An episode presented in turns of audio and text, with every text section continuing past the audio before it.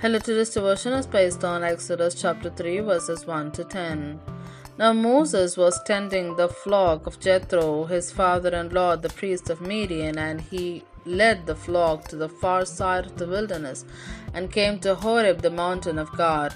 There the angel of the Lord appeared to him in flames of fire from within a bush. Moses saw that though the bush was on fire, it did not burn up. So Moses thought, I will go over and see this strange sight, why the bush does not burn up. When the Lord saw that he had gone over to look, God called to him from within the bush, Moses, Moses. And Moses said, Here I am. Do not come any closer, God said. Take off your sandals, for the place where you are standing is holy ground. Then he said, I am the God of your father, the God of Abraham, the God of Isaac, and the God of Jacob. And this, at this, Moses hid his face because he was afraid to look at God.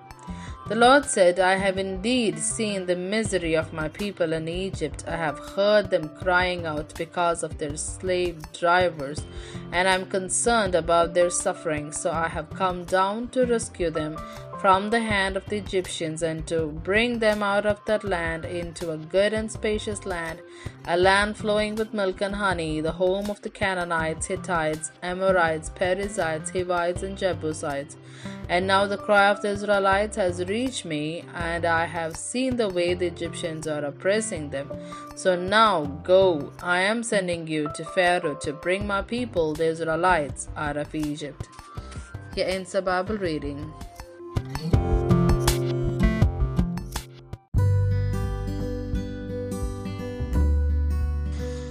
Fire in the desert. I am sending you to Pharaoh to bring my people, the Israelites, out of Egypt. Exodus chapter 3, verse 10.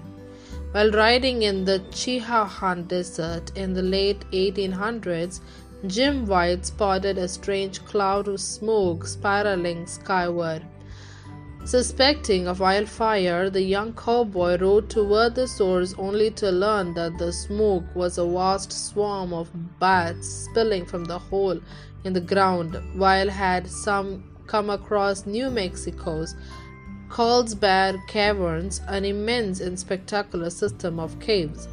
As Moses was tending sheep in the Middle Eastern desert, he too saw an odd sight that grabbed his attention a flaming bush that didn't burn up.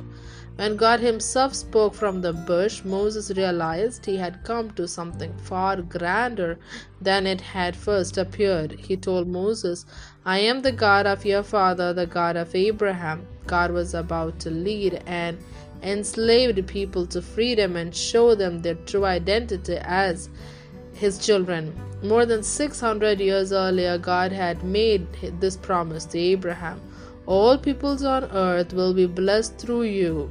The flight of the Israelites from Egypt was but one step in that blessing. God's plan to rescue his creation through the Messiah, Abraham's descendant. Today we can enjoy the benefits of that blessing, for God offers this rescue to everyone. Christ came to die for the sins of the whole world. By faith in him, we too become children of the living God. What surprising things have helped you learn about God? How are you living in the knowledge that you are one of His children? Thank you, Father, for making yourself accessible to me despite your great power, holiness, and overwhelming presence. Amen.